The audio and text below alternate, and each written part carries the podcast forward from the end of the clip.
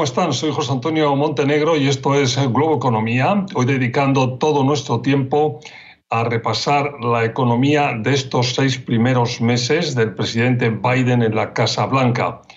La economía estadounidense creció un 6,4% el primer trimestre de 2021 y algo similar habrá hecho este segundo que acaba de terminar, del que aún no tenemos números, no tenemos cifras.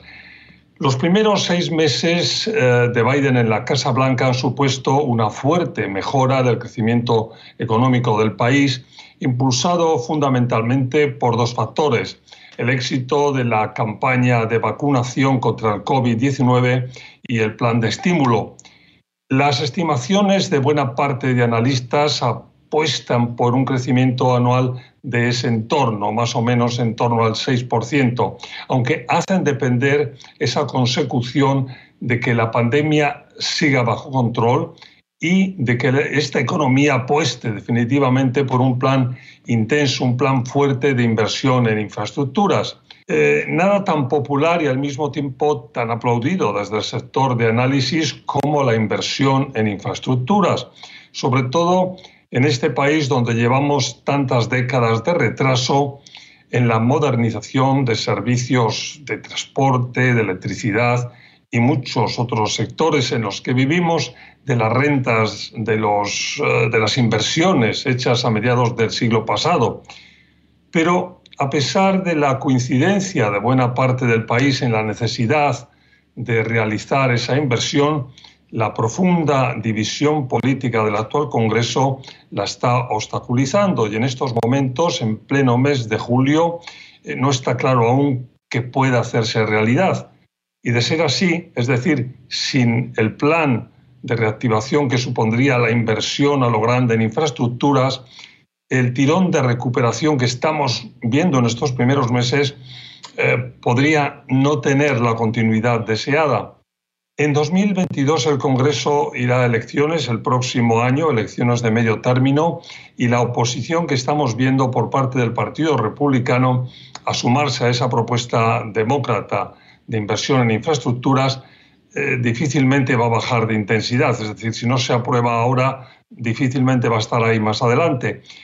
La politización de la economía lleva eh, incluso actualmente hacer que la tradicional fuerza que tenían los datos económicos esté cayendo en desgracia. Y lo que importa hoy, más que la realidad de lo que ocurre en la economía, es la percepción que reciben los votantes desde sus respectivas fuentes de información. Pero pausa y en unos momentos la letra pequeña de lo anterior con la ayuda de mi invitado hoy, Eduardo Porter, columnista económico de The New York Times y autor exitoso con reciente libro en el mercado, American Poison, El precio del racismo, título en su versión en español. Enseguida, aquí en Globo Economía.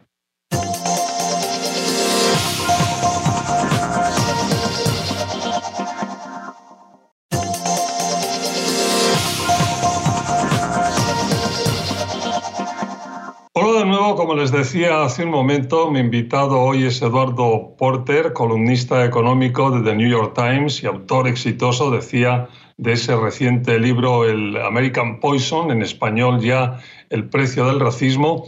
Eh, Eduardo, bienvenido, un placer tenerte de nuevo en Globo Economía. ¿Cómo estás, José Antonio? Gracias por invitarme. Y eh, vamos a dedicar la todo el tiempo, la media hora que tenemos por delante, a la economía Biden en estos primeros seis meses, que yo decía que, bueno, objetivamente un éxito de crecimiento y un éxito sobre todo seguramente porque se puso el foco en el tema de las vacunaciones, ¿no? Sí, claro. Eh, las, las, estadísticas más frescas que tenemos sobre el desempeño de la economía eh, sugieren una recuperación bastante robusta eh, la última lectura que tenemos del empleo para junio, eh, se añadieron 850 mil empleos, que es una cantidad, la verdad, bastante grande, que sugiere una recuperación económica muy fuerte. Y sí, yo creo que para esa recuperación el, factor más importante ha sido la, extensa campaña de vacunación que ha permitido a la economía paulatinamente reabrir y trabajadores regresar a empleos que habían perdido durante la pandemia. Sí, que es importante decir que aunque parezca algo evidente que la salud es lo primero, pues no ha sido así durante todo el ya largo periodo de pandemia que, que, llevamos pasando. No, sin duda, sin duda. Y, y, claro, como mencionabas antes, también el paquete de estímulo económico que fue aprobado eh, por demócratas en el Congreso hace algunos meses eh, también ha sido muy importante en estimular la demanda, proporcionándole a la gente apoyo, apoyo monetario inmediato. Eso ha sido eh, fundamental. Sin duda, sin duda. Ese es el, seguramente, bueno, las, las bases, ¿no? Y sobre todo el haberlo podido pasar por un montante que era importante que fuera grande, ¿no? No, sí, es un montante sin precedentes, que fueron eh, mil, 1.9 eh, billones de dólares, me parece que fue lo que al final fue aprobado, eh, que pues tiene pocos precedentes en la historia de este país. Y de hecho, quisiera también hacer notar que la otra estadística fresca que tenemos sobre la economía, que de hecho fue, fue publicada hoy mismo, sugiere o, posibles efectos negativos de este enorme impulso al crecimiento económico. registró eh, eh, Estados Unidos una inflación de 5.4% en junio, que es una cifra que no había registrado desde el 2008, la más alta desde el 2008.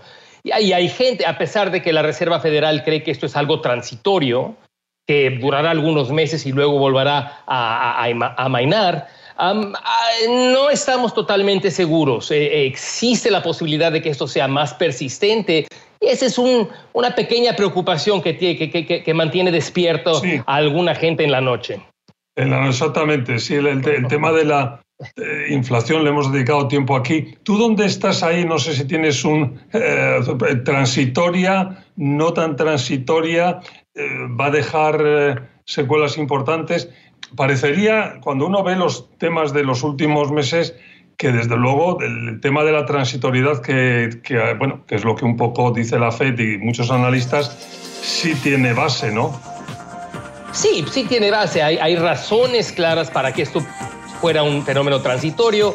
El hecho de que estamos saliendo de una pandemia eh, tenemos que hacer una pausa aquí, la hacemos cuando volvamos, nos enfocamos sobre todo en este tema de las piernas o el, recorrido hacia adelante que podría tener el, el, crecimiento que estamos viendo en estos primeros seis meses. Que en este bloque queríamos un poco centrarnos en las piernas, en el futuro de este crecimiento económico, en el que ahora mm, buena parte de analistas y de expertos ponéis las eh, buena parte de ese futuro en que se apruebe el plan de infraestructuras, ¿no? Sí, claro, porque, bueno, si, asumimos que gran parte del, impulso económico que estamos registrando hoy viene del, estímulo económico, del paquete de estímulo pasado por el Congreso a, final del invierno, comienzos de la primavera, eso se va a pagar. Eso, digamos, eh, muchos de los estímulos que venían en ese paquete se acaban relativamente pronto y entonces la gente está contando con un nuevo paquete eh, de estímulo que sería este proyecto de infraestructura, de inversión en infraestructura.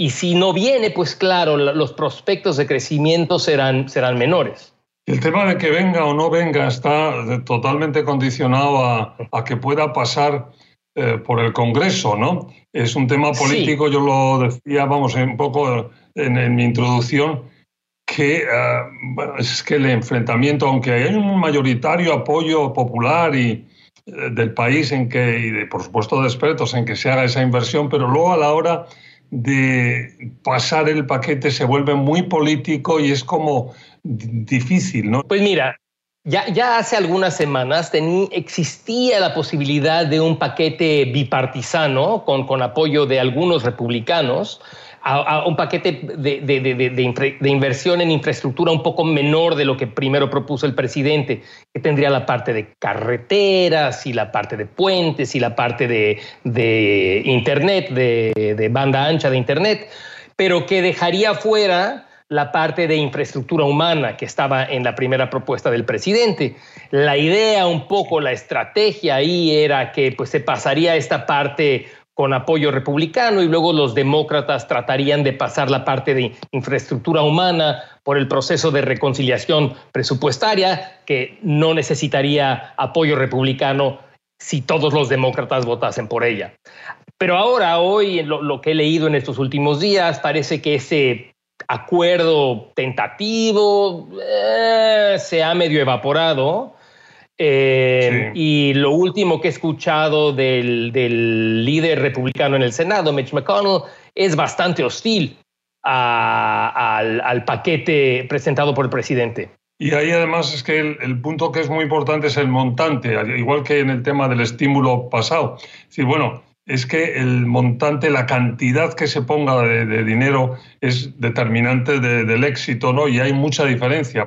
Sí, y, yo lo que creo es que al final el montante es, es importante en, el, en la narrativa política de por qué uno hace alguna cosa. O sea, los republicanos van a argumentar que están bloqueando esto porque creen que va a contribuir a un crecimiento de la deuda nacional muy alto. Es un argumento que, que esgrimen cada vez que los demócratas están en el poder, llevan 40 años usándolo.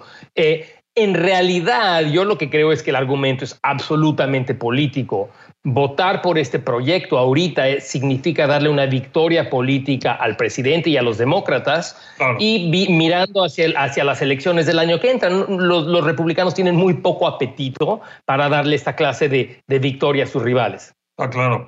Y además ahí ya nos ponemos en este otro aspecto que queremos un poco tratar contigo enseguida rápidamente, quizás en otro segmento, pues se nos está terminando ya el tiempo aquí, pero que es el tema de la percepción de cómo están las cosas, que en este país que continuamente estamos en estado de elecciones es difícil siempre de, de eludir.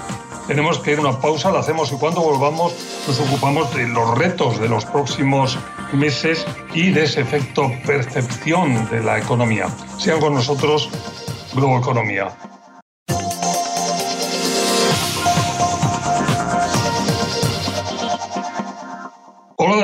Globo Economía. Estamos hoy dedicando todo nuestro tiempo a los seis primeros meses de Biden en la Casa Blanca y la economía. En este bloque decíamos nos vamos a ocupar de los retos de los meses hacia adelante y del efecto percepción. Eh, por lo que Biden está en la Casa Blanca es el haber puesto el objetivo de superar la inequidad, las desigualdades como un tema importante. Ese es un tema que va a ser definitivo que, que lo siga moviendo desde la Casa Blanca, ¿no? Absolutamente, y yo creo que ya desde el paquete de estímulo que logró pasar el, Partido Demócrata en el Congreso, se ve un claro intento de, eh, redirigir, digamos, los esfuerzos públicos hacia ayudar a las, a, las camadas menos favorecidas de la población. Y creo que también en el proyecto de infraestructura, sobre todo la parte de infraestructura humana, que es digamos, la que está más en peligro de no suceder, bueno, ahí hay un esfuerzo muy claro de ayudar a la gente más necesitada y en ese sentido, pues sí es una especie de intento de, reducir la inequidad, ¿no? Y eso tiene que ver con el seguir manteniendo el favor de los votantes y a su vez tiene que ver con el tema de la percepción, la realidad, este otro tema que, que, que nos gustaría un poco comentar contigo, que, eh, bueno, hace, siempre se ha hablado de, bueno, siempre se ha hablado y en un momento muy concreto de la historia de este país se dijo, no, es la economía estúpido, es la economía lo que, lo que definitivamente mueve las elecciones, pero ahora más que eso es la percepción de lo que cada uno de los, de los eh, grupos de votantes creen que está ocurriendo, ¿no? Sí, yo, no estoy seguro, este es tema para otro momento, pero no estoy seguro si el, es la economía estúpido, es el eslogan para este momento. Creo que hay una cosa de identidad nacional, identidad racial y étnica que es, un, poder muy poderoso que mueve la política, pero estoy de acuerdo contigo en que eh, la estrategia de la administración Biden es tratar de generar eh, prosperidad, de darle algo a, los votantes de clase trabajadora, muchos de los cuales votaron por el presidente Trump. Entonces, su, proyecto sí está claramente, tiene, un, tiene una lógica política muy poderosa y lo ves en, las encuestas. Las encuestas muestran que, que una mayoría de americanos, incluso una pluralidad grande de republicanos, apoya muchas de las propuestas del presidente, porque claro, ven en ellas la posibilidad de mayor prosperidad. Entonces, sí hay una, hay una lógica política muy fuerte y es peculiar porque uno, eh, eh, uno se encuentra con que eh, una enorme resistencia del Partido Republicano a estas propuestas, pero, pero entre, los, entre los votantes, entre la gente de la calle, republicanos, a, muchos republicanos les gustan. Eduardo, pues nos vamos a tener que ir, pero antes de irnos en rápido, tu bola de cristal para los próximos meses en la economía Biden. ¿Qué, qué es lo que tenemos hacia adelante? Mira, para mí es una gran eh, eh, hay una gran incógnita. Cuando Biden entró con propuestas muy, muy audaces sobre eh, reducción de, desigualdad y crecimiento del papel del gobierno en la sociedad, pues se, le, se, hablaba mucho de él como un nuevo Roosevelt o un nuevo Lyndon Johnson, así como que fortaleciendo el Estado y en su papel de, sostener el bienestar de, los gobernados. Yo ahorita, a seis meses eh, de, su presidencia, me, entra un poco de duda de cuánto de qué tanta parte de ese programa va a poder él realizar. Digamos, la realidad política de la que hemos hablado eh, parece muy, muy, muy difícil de, de resolverse y podría parar cualquier proyecto. Entonces, ¿eso qué me lleva a decir? Los próximos seis meses probablemente la recuperación económica seguirá, yo en realidad, la verdad, le creo también a la Reserva Federal. Yo también creo que este brote inflacionario va a ser temporal. Y entonces vamos a estar de aquí en, durante las elecciones, creo que vamos a estar en un buen lugar económico, con, con desempleo menor del que estamos ahora, empleo mayor al que estamos ahora y un crecimiento que siga en pie firme. Pero a más largo plazo tengo dudas de si este gran programa de revitalización nacional vaya en realidad a ocurrir. Eduardo, pues eh, se nos ha terminado el tiempo. Muchísimas gracias por haber estado con nosotros. Un placer. Te agradezco a ti, José Antonio. Que estés muy bien. Muchas gracias. Fue Eduardo Porter, columnista económico de The New York Times y autor exitoso con último libro, American Poison, El precio del racismo, en su versión en español que está ya en, las tiendas. Eh, Muchas gracias a ustedes por su atención. Recuerden, se lo estoy recordando en todos los últimos programas, que ahora aparte de, de esta versión estándar de Globo Economía estamos también en audio y que si han perdido una parte del programa, lo quieren volver a escuchar en todas las aplicaciones de podcast, está disponible. Muchas gracias y hasta la próxima semana.